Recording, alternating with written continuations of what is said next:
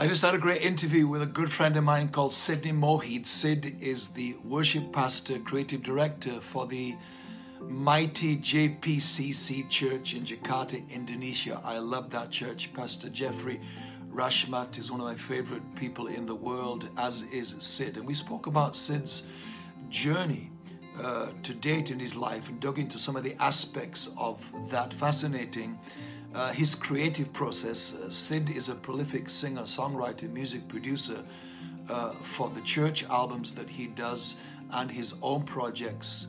Uh, he's an interesting guy. We dug into um, some of his interests outside the church, some of the hobbies that he have that keep him flourishing uh, and grounded as a person. His love of comics and video games. Uh, we spoke about some of the challenges we both feel the church face in reaching the emerging generation and some of the challenges of the emerging generation too with regard to faith and spirituality and so on. Uh, I think you're going to love this interview. I hope you do. I'd love you to subscribe to my podcast channel. I hope you enjoy. Thank you. Before you get started on today's podcast with Paul Scanlon, we just wanted to let you know that he now has a free course available to you. If you head over to paulscanlon.com forward slash free course, you'll be able to sign up to his video series called The Five Behaviors of Successful People. We hope that this course adds value to your life. Now enjoy the podcast. Pluses and minuses, Sid, of the lockdown. What have you felt about it in terms of things you've missed, things you haven't missed, and so on? Has it been predictable for you how it's affected you or not? I'm naturally uh, an introvert as you probably know. So this, yeah, me too. Yeah, yeah, this have been a blessing in disguise for me. I mean, as as someone who uh, just love being by himself and has no problem being by himself uh, right. in what I do. I think this is this is all right. You know, there are some things that I miss. You know, just getting coffee in my my my favorite coffee shops or things like that. But other than that, uh, things have just shifted geographically. I mean, from the studio in my office to studio here. And this this this is actually my children's study room that I just kind of converted temporarily okay. as as my as my little studio. So yeah, I mean, uh, but one thing that that pandemic have shown us, and and even in our family, I, I was talking about this that it really filters out all the non-essential things in life. Right. Uh, that it just kind of focuses on what's the priority. That at the end of right. the day, what this lockdown and quarantine season have taught us is that there, there's so many fillers in our lives, you know, to keep us occupied, to keep us interested about life. When actually they're not that important. They're not that essential. You can have everything you have here already at home, and uh, it's been shown yet. Do you think people wired like you and I, Sid, that are more uh, introvert, um, obviously all the fillers, we never relied on them anyway to be happy and to uh, to function well and to be fruitful in what we do. But people mm. that hmm. are wired more for uh, to be extrovert or are more like social animals, party people, and so on and so on, and and recharge through social settings and we don't. Mm. How are they finding all this, you think? My wife is the exact opposite of me. I mean, there you go. Okay. Loves she loves going out. She loves being with friends. So that's one of the things that early on she was very stressed out about. Was actually when can I go and hang out with my friends? Right. You know, sure. Just with the girls you know, doing things in the mall and things like that. I'm, you've you've been to Jakarta where yeah. the mall is everything. Right. So yeah, for for them, this is a big deal. I mean, this this uh, and she was always kind of like upset. It's like, how come you're not stressed out? you know, how come you're not you're not upset in this season? I'm like, I'm I'm actually happy. This is something that I've prayed for for a long time. You know, God, can wow. I just stay home a bit more? You know, instead of traveling just like you are. And mm-hmm. um, so yeah, it's I, I think it depends on the spectrum of the things that kind of lifts you up. And for my wife is being with friends and uh, hanging out. Uh, so for them, it, it, it is a big deal. Freedom's a strange thing, isn't it? Because the things I miss are the things I don't miss. It's, so it becomes down to it's not having the option, I suppose, that is the frustrating thing. I don't have the option to travel or to go anywhere. And yet I'm loving not going anywhere. Right. And I think that must be part of the complexity for people that finish up in jail or people that lose their freedom at some point in life Right. after they've had options. I think it's that psychologically is the torment of long-term incarceration in any form. Don't you think? It's just it's not that if you it's like you don't know what you had till you've not got it, you know, kind of thing. Yeah, yeah. I, I absolutely agree. It's just the the fact that we don't have that option yeah, go anywhere. That's I think that's the frustration even for introvert people like us, you right, know, that that there's not that much. I mean, the right, but you have um, you know the things that interest you, wh- whether it's for me, it's always music. For me, it's always the studio. Has always been uh, uh, an interesting part of my life where I, I get that's that's where my gasoline comes. You know, it, it lifts me up, it sparks me up. So I have that option, and and for me, I'm just gonna jump into this and uh, and be okay with it. What is it about what you do, Sid? You know, in light of what you just said, what is it about what you do that you do feel fuels you and lights you up? Because that seems to me that you are alluding to the enjoyment of the process of what you do rather than the outcome of what you do. In other words, you you write a song and perform the song, but almost that's less important than your passion for the process that leads towards that. Would that be fair to say about your creative flow? very, very.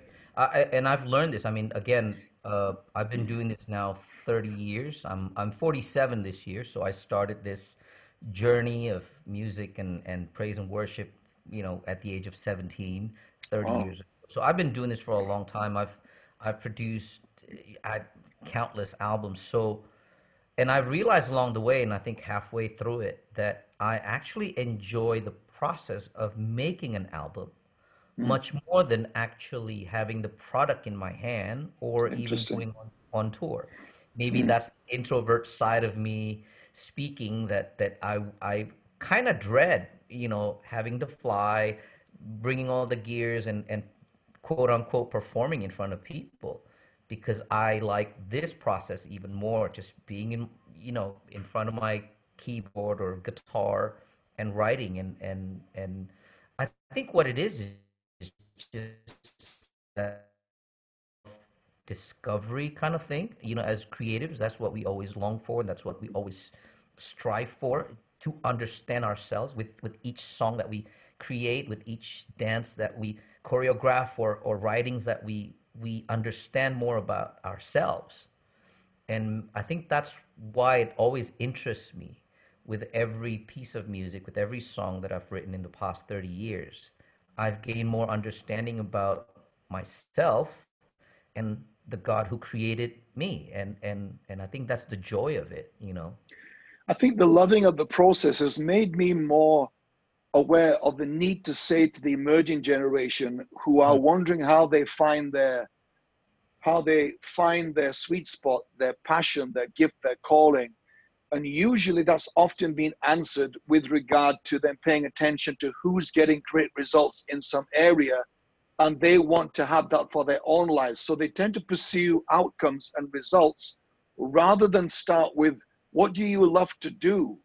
What, Right. what process do you love? How are you wired as a person? And no one ever told me that as a younger person True. that do you, that my love of study, my love of books, my love of learning, like you talked about for you, no one said to me that that counted for anything because that that couldn't possibly pay the bills or be enough to live from. That that would always only ever be a hobby. So for years, I felt I was separated from the essential nature of the process. I was kept away from it by doing my job and raising my family, and almost this process that I was drawn to magnetically was seen as an interference. Right. Well, especially you know, like like Asians, Asian family, especially where the things that we do is uh, when it comes to art, when it comes to dance or performing arts, whether it's music or uh, uh, painting, drawing, and things like that, are, are kind of frowned upon in the Asian culture because you know you're not you're not what are you going to do with the rest of your lives doing that art? You know it's it's always towards you got to be a businessman you, you got to be a, a, an entrepreneur or any something like that that that that produces money and income. And i think that's the generation uh, that that before us that that taught us that that at the end of the day it's it's always about can it feed your family? Can it can it be are you going to be financially stable doing what you do? And i think that's why the soul is being overlooked. You know as long as you do things with your mind being you know that's why we are always so bombarded with uh, uh, having having that success in school in college because you know as long as your mind is smart as as long as you're the smartest in the family doesn't really mm. matter what your soul needs and lack and mm-hmm. but it's hurting a lot of people uh, hurting a lot of people in my age in my age group that uh, you know by now they're in their 40s or you know early 50s and and they're like i wish i could have pursued my passion when i was at an early age instead of doing what my family uh, told me to do and and i see a lot of that when i first came to jakarta years ago i came straight after I'd been in Singapore. And I think I hmm. spoke to you, or certainly to the group of your business people I was with, contrasting Singapore to Jakarta just as a first time comparison. Mm. And, and, and the sense of uniformity and compliance, as you know, in the Singaporean culture. Um, and when I first landed at Jakarta airport, it felt like a coup was taking place. It was, it was loud, it was chaotic, there seemed to be no organization uh, compared to the compared to the clinical nature of the behavior in Singapore. And yeah. then when then when your driver from JPCC picked us up and drove us into town to the hotel, um, suddenly all the three four lane freeway came down to one or two, and everything just gridlocked. And I said to the driver, you know, is there a problem? Is there a road accident? And uh, he said, no. Uh, you'll see what the problem is in a moment and what happened was, as we got further down the, the freeway, um, it had started to rain, and everybody on motorcycles had stopped under bridges. Yeah. And it yeah. gridlocked the whole city. And there are even cops on the motorcycles under the bridges. But in yeah. Singapore, as you know, they'd all be in jail. And nobody cared in, in Indonesia. And I asked one of your entrepreneurs about this, and he said to me, I think the difference between here and Singapore is that in business, we would not choose a Singaporean for anything beyond middle management because of their tendency to be compliant and want to be told what to do. We're looking for people with initiative. And he felt that the culture of Indonesia had fostered in them from childhood this sense of self sufficiency because you don't know whether tomorrow you'll be alive because of the numerous uh, fires or floods or earthquakes as well as terrorism and so on and so on, he spoke about in more recent years. Yeah. So this sense of self-sufficiency, and the government doesn't provide for your uh, families in the same way Singaporean government does in terms of welfare system. I say all that to say, do you think that has handed you the entrepreneurial flair that I know you also have, Sid? Absolutely. I mean, uh, uh, I, I, guess for me, there's there's a bit of a difference. I, I grew up in the states. I, I ever since I okay, was a little right. boy, moved to America. So I I do have that Western mindset that kind of helped me along the way as well. Of you know being able to to speak my own thoughts. You know where especially in Indonesia, that's not something that's being encouraged. So, yes. but yeah, I really do believe that it's there's a big difference. Uh, Singaporean were British colonies, right? So, so I think the the way the British have raised up the generation yes. during the time was yep. very different than Indonesia, which was colonized by the Dutch, you know, and uh, right. the Dutch were not very keen on educating the the indigenous people of, of our nation. So for mm. the longest time, we were not as smart or intellectual as some of the, the, the British colonies, you know. So I think that's our advantage, you know, that we were always looked at as as the underdogs in the Southeast Asian countries uh, Right. back from the 50s, 60s, 70s. But because of that, which uh, it just kind of push our people to literally say we got nothing to lose. Like we absolutely have nothing Right. to lose.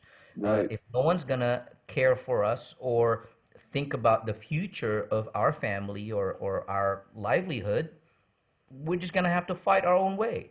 And I really do see a lot of that in the Indonesian, especially in the businessman and creative side of things, where the people, most of the the uh, amazing creative people that I learn and and and and get to know, they're mostly self-taught. They're mostly self-taught. They never go overseas to study. They they uh, you know everything they know is self-taught and and i love that about our people uh, it's just that grit it's that perseverance of again i got nothing to lose i just i'm doing this for my own and i'm doing this for the future so yeah How old were you when you went to uh, Jakarta from America?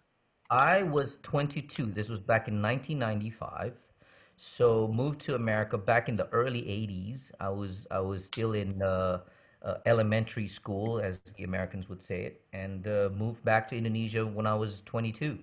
So Wow. I was at that right age of Yeah. of, of being obnoxious and think that he could he could uh, I could change the world with what I know from America, but at the same time I, I was I was young enough to learn that I don't know everything. So I've always felt I've always felt about you, Sid, that you have a unusual sense of confidence, and I don't mean confidence in what you do or stage confidence, Mm. but I mean as a person. And now I'm hearing about your beginnings in America, which of course is a very confident sort of culture there. Do you Yeah. feel that that's been part of the confidence that you now have in your midlife because your beginnings in America? Well, when when we moved to America, it was just my mom and and two sisters and me. So the four of us moved because of the divorce. So uh, my parents divorced in the early '80s, which Southeast Asia, I mean, especially Indonesia, uh, it was unheard of. Divorce. I remember I was in third grade or fourth grade, and uh, in my whole entire school, I, I was the only boy with divorced parents. And that was one of the reasons, I think, if not the main reasons why my mom, our mom decided to to move to America and Wow. just start over and start from the beginning. And and it wasn't like it was pretty much like an immigrant story where, where literally we had nothing and we had to work from the ground up. Um, but I think it does. I mean, growing up there as a, as a teenager, learning the do's and don'ts, uh, trying to be street smart because you know we we were raised not in a very good neighborhood, and uh, it it did give me that confidence of and, and being the only man in the family at that time. Right. Uh, so I had to work from a very early age, uh, earn my own money, uh, supported my own self, uh, paid my own college Wow. back during the day. So so it gave me that sense of, all right, I can do this. I can do this life thing. And then uh, when God told me to to go to Indonesia at the age of 22, you know, being naively thinking that I'm I'm here to save Indonesia. I'm here to change praise and worship and all that kind of stuff. And then later on, I found out that that wasn't the case. When you say God told you, what do you mean by that? How do you Ah. know God told you something? How, how do you how do you locate that in your life and journey? What when you use that phrase about things in Yeah. your life and you Yeah. don't use it about other things in your life, what's the difference? Yeah, I, I knew when I said that, I was like, ah, okay, I shouldn't have said that. Uh, No, no, I you should have said that. I'm just I'm just I'm picking you up on it because I think in the church world we use that phrase a lot and no one ever asks anybody, what do you mean? And I think Yeah. our listeners that are not just church people, our listeners would be helped by me and you breaking that down a wee bit as to what do you mean by that? Because I think it's incumbent on us when we use that phrase to be able to say what that means as if we're explaining it to a stranger. Right. So the way I would explain it to people who, who don't go to church and don't know the lingo, which Mm. that's why I shouldn't have said that because that's a very no, Christianese lingo. God spoke that's good. I'm glad it came up. It's good. A, Uh, I, if I'm honest, in the in the 47 years of my life, I've never Yeah, heard an audible voice of God. sure. I've never heard that God would say or wake me up in the middle of the night, Sydney, you know, with that echo and Mm, delay. I, I never have that. But as I said, I've I've been very good in terms of listening instinctively mm, to whatever that sound is, whether you know in the spirituality, whether it's it's it's you know that inner voice. But I really do believe that it's different. Mm, So what it what happened was I had several people that I really respected in my life uh, spoke to me and said that hey you know I was I was praying and and and this is the word that I got for you mm, and and I remember this was back in 1995, end of 1994. I had people that I really respected. Some of my mentors would come up to me and said, "I don't know why, but God said Indonesia." And I'm like, and and you have to understand that growing up in America, I thought I was gonna I, I, I was gonna stay in America for the rest of my life. You know, I was I was I was already in that mindset and season of my life. So when when that man told me that uh, God wants you to go to Indonesia or think about Indonesia, I'm like, no, get away from me. This must not be from the Lord, you know, mm, because I really mm, believe that I'm gonna stay in America for the rest of my life. mm, But then the second person came up to me and pretty much said the same thing a month afterwards, and then a, a third guy that I really respected said the same thing, and and and I began to like, okay, uh, the Earth and the moon and the stars are lining up to tell me something here. Right, right. There's this serendipity or whatever you want to call it. There's just this hmm something that's happening. It's just kind of telling me to do something mm, and and I've been very instinctive in my life that whatever that is, I have to listen to it. mm, You know, either I have to research it, either I have to kind of surrender to it or whatever it is. Uh, and that's exactly what I did. So I I I basically told my family and my my friends. I said I'm kind of I I I think I want to go to Indonesia and just kind of check it out, what this voice is telling me to do uh, kind of like those Disney movies where they always say, if you don't know what to do, just take the next step, you know, of the mm, next best thing or the right thing that you need to do. Right. So my decision was I bought a I bought a a one-way ticket to Indonesia. Now you have to understand, I haven't seen Indonesia since I was a little boy and I mm, had no friends, no no family. I had to literally search my for my dad again when I get into Indonesia because we lost contact for those many years. Wow. And um, but I I followed and I listened, and I obeyed, and uh, I just told my family that give me a year.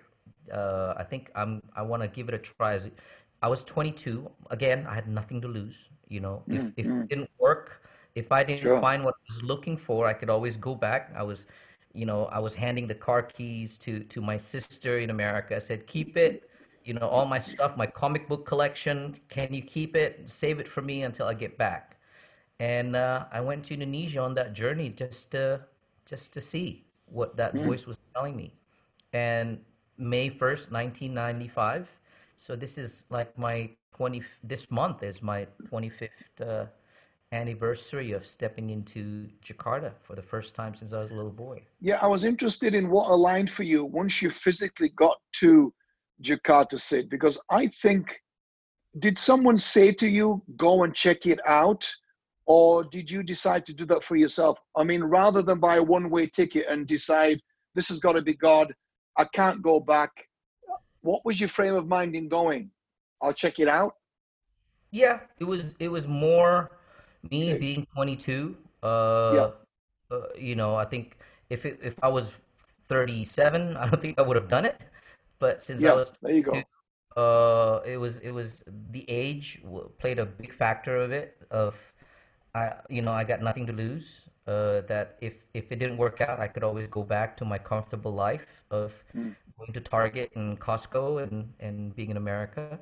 But Right. yeah, it was it was more of that um, because I hear people. I mean, these were not just strangers, but people that I really respected and and and admired and that that spoke into my life. So I said, um, yeah, I kind of want to just check it out. And and it didn't work out like in the beginning. I mean, you know, I I enrolled myself in a in a Bible school in Jakarta, Indonesia. It was a very tiny Bible school in Indonesia, and and and but right from the beginning, God just kind of uh, uh, uh, placed me to meet different people in my life, which are now the people that that uh, I am with in in building our church in JPC. Yes.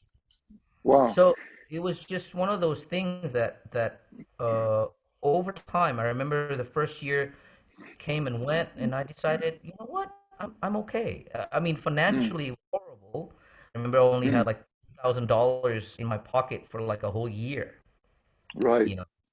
Uh, but I think, and and this is what I always teach people: How do you know it's from the Lord? Number one, I had peace. It wasn't Mm, something that I was forced. It wasn't something that I was like, oh God, I'm so miserable, but, mm, mm. but let's do this. But it was more like I absolutely genuinely had peace that, Yeah. oh, this is all right. Even the floods were taking all my possessions, you know, money wise, it was kind of terrible. Uh, it wasn't kind of, it was very terrible during that time. But I had that peace beyond understanding that I just simply couldn't explain to people Mm, that I just knew that this is this is this is it. This is what I'm supposed this is where I'm supposed to be. mm, And and again, I think it's because I'm very instinctive in the way I do things, creatively or or the way I run my life. So I decided just to stick with it. And uh, and when I met all these people from from Jeffrey and and you know my bandmates and all these people, it just it was as if the stars were lining up. You know, and if if like for better expression. I think that's a good response because I think in all the things that people say are essential to the guidance process, I think that sense of peace that is that is consistent, that doesn't budge, is the most reliable way, I think, of you know making decisions at crossroads. And I think because people uh, cannot understand an individual's sense of intuitive peace, they often feel you made a wrong move and try to Right. convince you it was wrong. But your overwhelming sense of consistent peace ultimately becomes your go to place for, as you said, knowing it's kind of God or not God for my life. I think of all the things that the enemy can counterfeit, he can't counterfeit that peace that you have. He can fool you by a lot of dodgy external stuff, but that in, inner peace, I think, is absolutely right. You mentioned Sid a moment ago, and I, I, just while it's come up and you mentioned it, I wrote it down about your comics. Yeah. Tell us about that because people, I think, will be surprised to know about your passion and interest in comics since early in your life, right? Well, what people don't know about me was that I was I was actually I went to school uh, pursuing art, not music. Uh, I was I had a I received a scholarship back in high school for my art for illustration and painting uh, Hmm. from Walt Disney Company, and I was one of the 12 students that was chosen in Los Angeles County uh, to receive the scholarship. So all throughout all throughout my teenage years, all the way until uh, I left for Indonesia, I was I was heavily invested in my visual art, which which was Hmm. painting, comics, and and illustration. It was one of my one of my dreams was actually to become a comic artist, comic penciler. Wow. Uh, a- and that's just something that that I've loved even before I moved to America. Since I was a little boy, I remember reading Spider-Man comics or Thor or X-Men when I was a kid, and it just stayed with me until now. I'm I'm 47 and still love it, you know. Wow. But yeah, it's, it's because of those uh, backgrounds of being in the in the illustration and visual art I love that. I Yeah. love that. How do you how do you sum up what you do now, Sid? How do you describe what you do if you're talking to a stranger on a plane? Because I find this quite a challenge where people say, "What do you do?"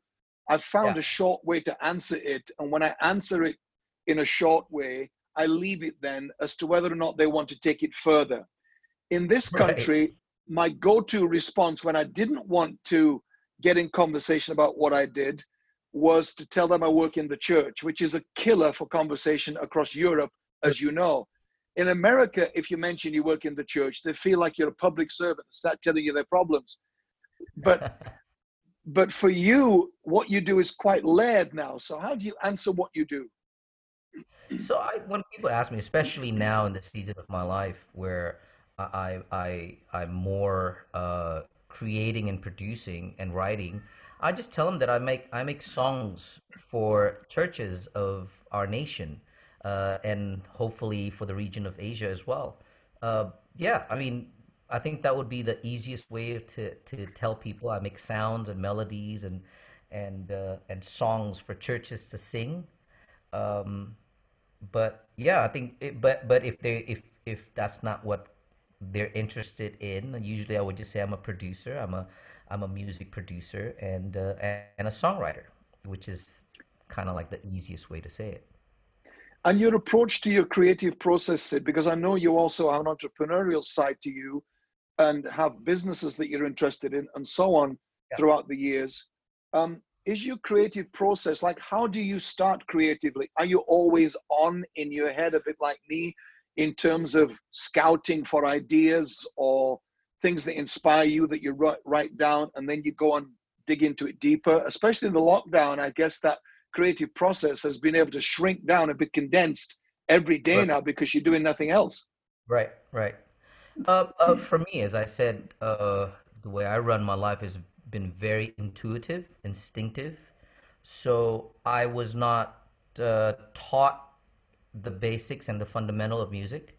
Everything I know about music and producing and writing is pretty much self-taught and self-research. Right. So so um, I am like I said, I love research. I, I, because music is my passion.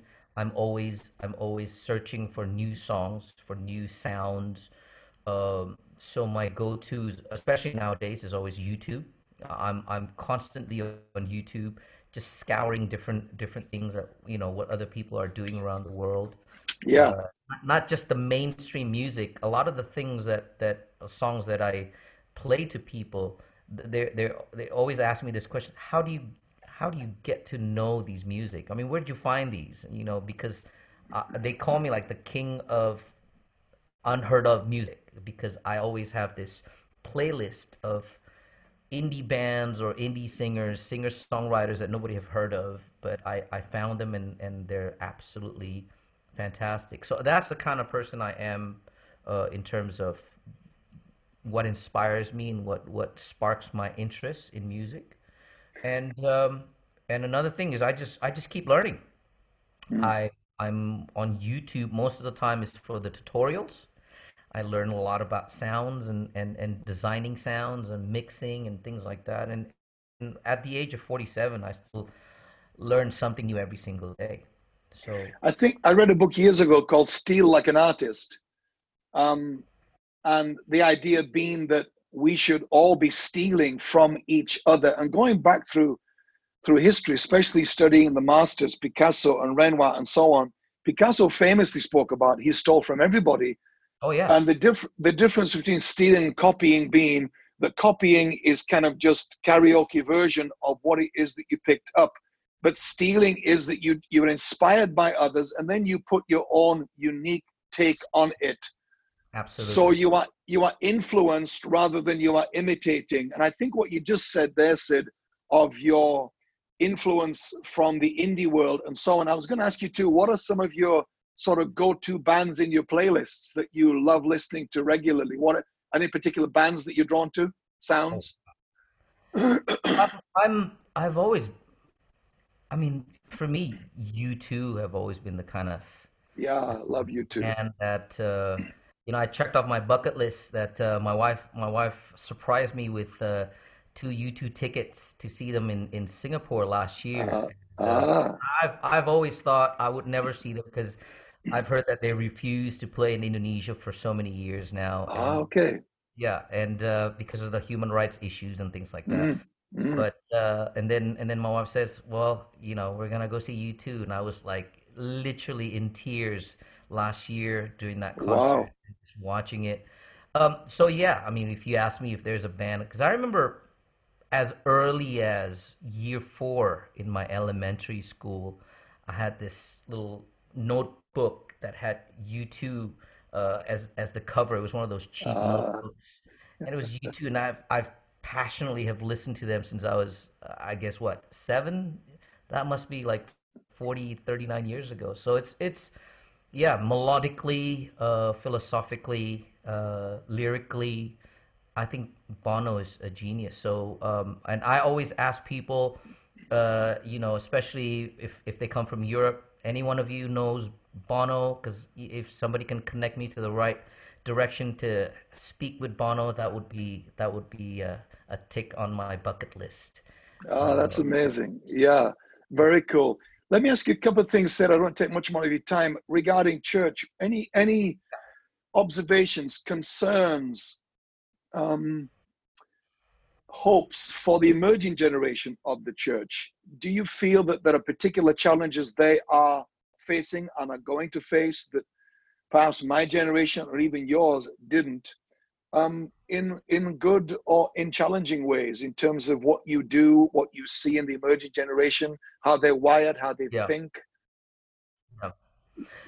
I was a part of uh, there was this uh, in a, an American institution called the Barna Group. I Yes, the Barna Group. Yeah, yeah. And uh, yeah, they were doing research about you know, of course, as what we're talking about the generations, Mm, and they came to Jakarta in January. I think either January or uh, early February, and uh, had a talk with them. And during our conversation, they said something that just kind of stuck with me until today. And uh, they said that from their research, from their interviews uh, and polls, they've they found that back in the day, in the past, uh, the older generation believed that truth is objective, but good is subjective. That's in the mm, past.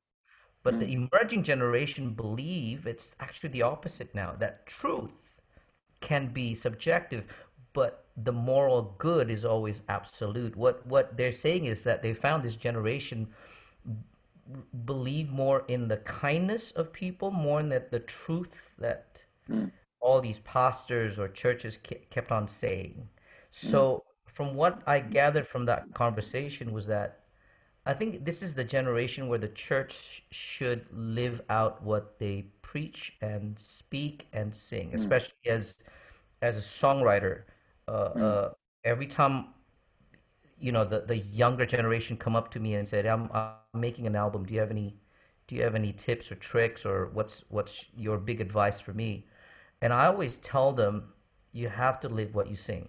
You have to live what mm. you sing, or you have to live what you write." And I think this is the challenge for today's um, Right.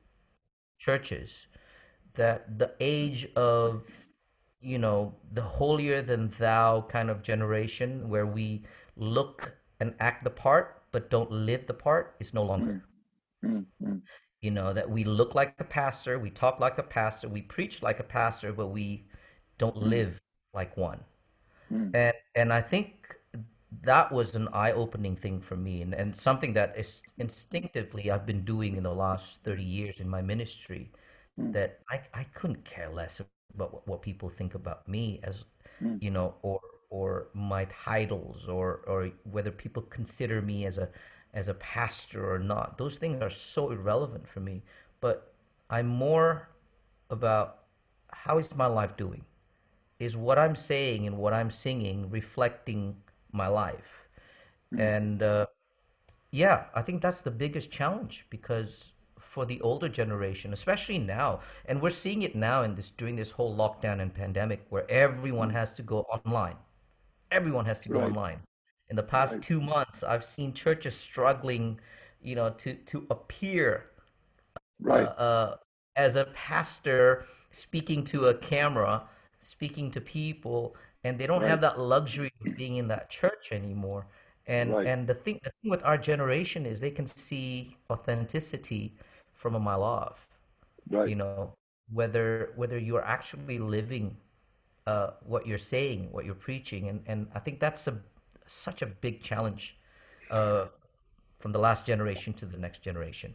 I felt for a long time that the Western church is buildings and campus centric.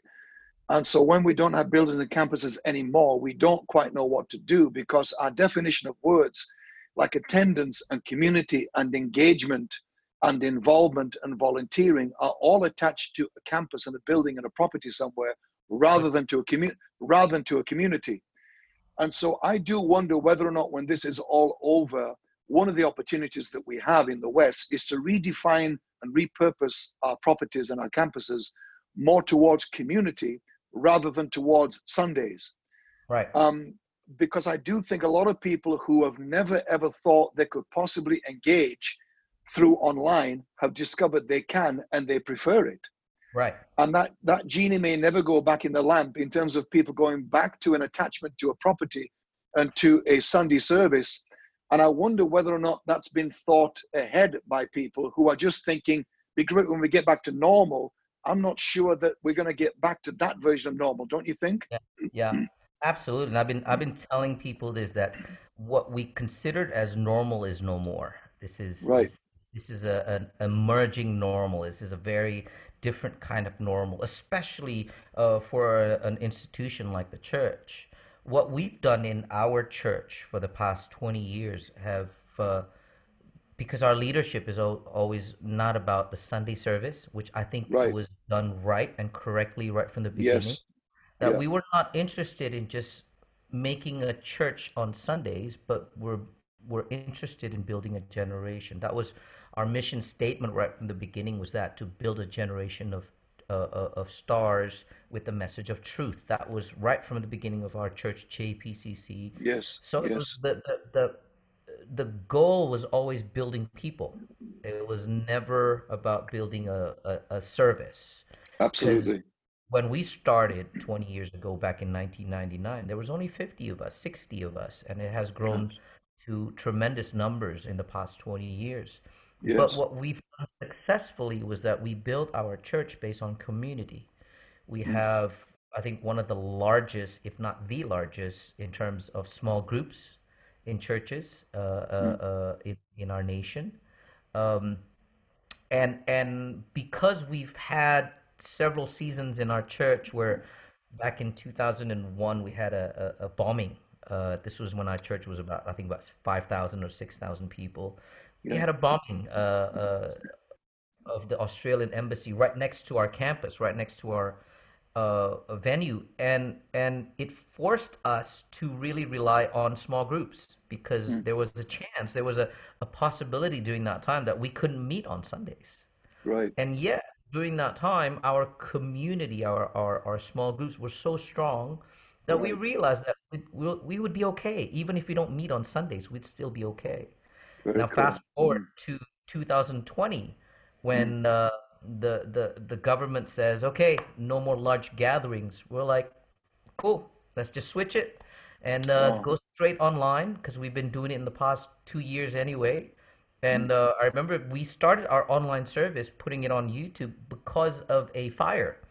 There was a fire that happened in one of our campus in in Upper Room, and right. uh, it forced yeah, you remember that, and, and it forced yep. our Sunday service on that campus to close down for I think for a good four five months, wow. and we decided, okay, well, you know what? Why don't we just start the online service and see if it works? So we've hmm. we've started that two years ago. So when it comes time to to isolation and quarantine, we're like, okay, cool, just switch it back on, and uh, and let's just go with that. And now every week I have I have people in in our small groups that were sending pictures that they would do they would go to they would watch their online service in in the Zoom like just like here. They would share right. the screen and with with all their small group members uh, in the Zoom watching it together sharing notes. And I thought that's it. You know like we we have nothing to worry about as a church wow. because the community is still there, you know, even if we don't meet on Sundays. Right. So, Very cool. I think I've always loved that amongst the many things I love about your church. I think that sense of growing people rather than things would be my way of saying it, uh, where I teach it around the world. I think you guys have captured that so well ever since I've come to you guys. That sense of investing in people and that sense of having this fluid relationship with a building and a campus. I didn't, I wasn't aware of the history that's contributed to that, but it makes so much sense now, which to me gives the Eastern Church the edge over um, the Western Church that is very attached to buildings at this time. Right. The way that you've quickly diversified into online, no big deal um, is not what I'm finding in the West. Many pastors in the West are panicking that they're trying to pay for these buildings um, and they're hoping people will come back to these buildings. What do we do with these buildings? And everything becomes about sustaining a property and paying for a mortgage and paying for a campus. Wondering yeah. now whether or not there's ever going to be a way to continue to finance that if the people don't come back in the way that they were there in the first place. And I think there's a lot of game changing, serendipitous things going to happen that I'm framing as a positive thing. I'm sure many are not framing it as that. Um, Sid, let me ask you uh, just finally a couple of things. Um, hobbies, sure. interests. I know the comic, I know the comics and things, but what are your what lights you up as a person? Because you were very. Whenever I've been with you, you strike me as a very happy person. You're very conversational. You're very interested in other people and you've consistently kept that, which I think in ministry, in what we have done in ministry, and I pastored for 30 years, I think keeping that happy, outgoing, interesting persona is not easy. So you must have been intentional about it with other things other than church yeah. roles. Right. So I, um, people always ask me this: that, that how how how do you not burn out even yeah. after all these years and and and and still have this positive energy and outlook yeah. in life? So I remember, I think in the early years of JPCC, I was hosting a, a pastor just like you, because I always host you whenever mm. you're around. Sure. Um, yes. And I remember I was I was in the car with him, and he was an older gentleman. Uh, he was already in the ministry for a long time, and I asked him, "Hey, what's what's your if there's any advice, how would you tell somebody who is young in the ministry like me to to be to have that longevity uh, in in terms of ministry. And I remember he said something that it's it stuck with me uh, throughout the years, which kind of made me who I am today. He said, "Get a hobby that is so different than your ministry and keep it." Mm. Right.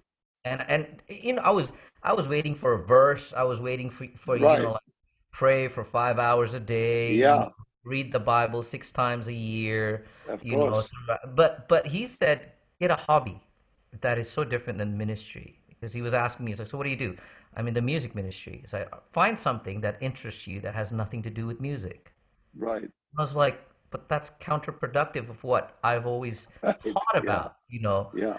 Uh, uh, and, and, then he asked me, so what do you, what is it that you want to do that you haven't been able to do because of quote unquote your ministry? And I said, I think playing games. I, I love playing video games, but for some reason, I always have this guilty feeling that if I play video games, right, I'm right. not uh, uh, being a man of the ministry. You know what I yes, mean? Sure, and he said, no, no, no, no, no, no. Keep doing that. Go find a game that you love and just play whenever you have time. Uh, it, even if you don't have time, find the time to play your games, your mm-hmm. video games. And and I remember that just changed, you know, everything that I thought about about ministry. cool. Yeah. And and from that moment on, I I'm like literally you, you I have from Xbox, PS, all the PlayStations. Now I'm I'm playing my Nintendo Switch. I play my games whenever possible um, because it lights me up. I mean, and and has nothing to do with church, nothing to do with praise and worship nothing to do with all these Christian songs. I just want to play Star Wars or I just want to play some Japanese RPG and I'm happy.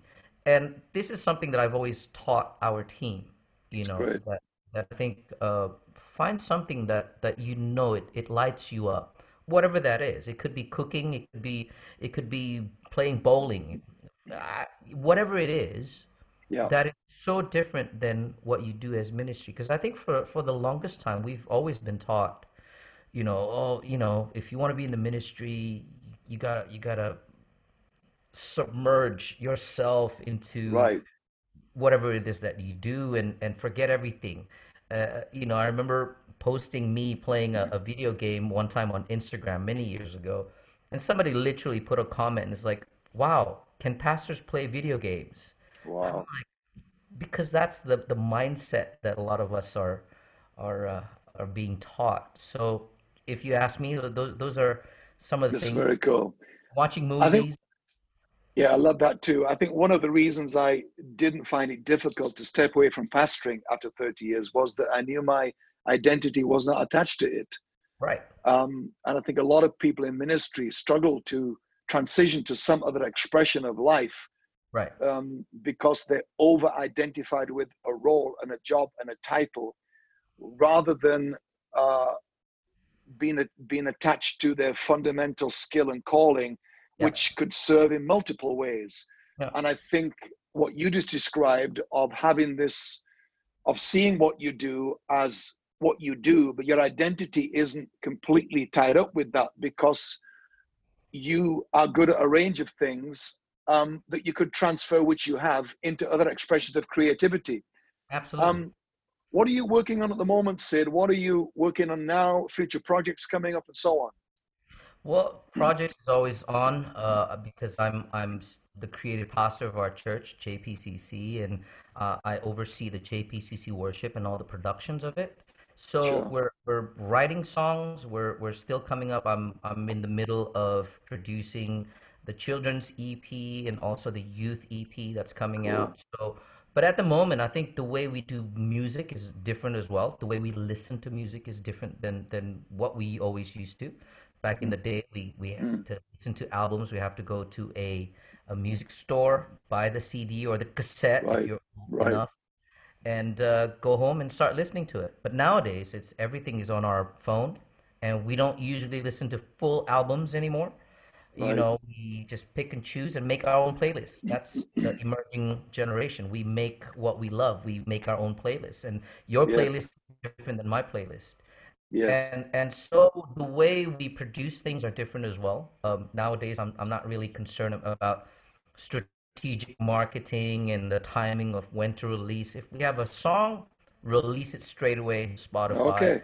So Interesting. uh, we just wrote something about a couple weeks back, produced it, and I think by next week it's already going to be out on the on Spotify. So Wow. Yeah. yeah, everything is changing. Everything is changing. So nowadays, it's uh, if it's timely, release it, and uh, even if it's just a single, we don't have to wait like for a full album. So yeah, so we do have a Yeah. lot on I our plate right now. I like that. That's very true. Um, Sid, how can uh, our listeners find you and track with what you do?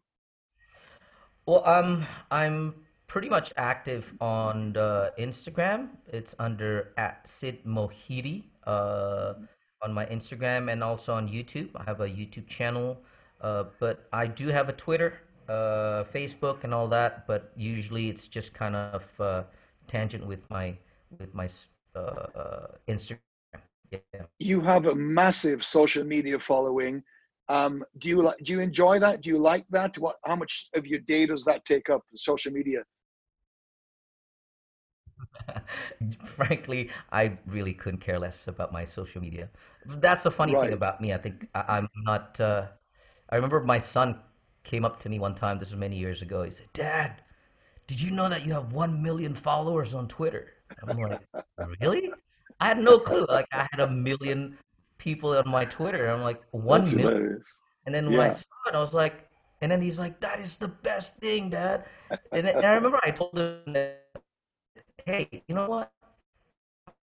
Delete this right now, and I and I wouldn't regret it." He's Yeah. like, "Why, Dad?" Because for me, this is not the most thing, Yeah. and it's it's just a lesson for the next generation because that's what the next generation wants. It's their number one uh, goal is to be famous. That's like the number one thing that Right. uh, you know the the emerging generation wants. So Yes. um, I know I have a lot of uh, uh, people follow me on social media, Mm. but funny care much about it, and and but I I am very intentional in my social media. I'm very intentional in the way I interact with people and what I post. So that's something that I, I am very much aware of. Um, that I don't post a lot. Actually, I'm not. I'm not a very. Uh, I don't plan my very well, mm. but um, but I'm very intentional about it. That, mm. that uh, inspire or influence or encourage. I don't think I will post anything. So yeah. Interesting. Well, listen, I want to thank you for your time that you've given me today. And uh, just say again that you're my favorite people uh, uh, in the world and certainly in the church world. And I think you are a genius. I think you are a creative genius and you are a joy to be around as a person, which is not always true of creative geniuses, but you are both of those things. And I appreciate that about you. You're a beautiful family and I love your church to bits. And of course, Jeffrey and the team there, you guys are legends. Can't wait to spend some time with you again. I was due to be with you in June, of course, but we'll have to reschedule all that, I hope, for some time, maybe next year. Thank you for taking the time to listen to Paul Scanlon's podcast channel. We just wanted to remind you about the free course that's available to you on the five behaviors of successful people. So go and head over to paulscanlon.com forward slash free course to sign up for that today. And please do subscribe, share, and review this podcast channel.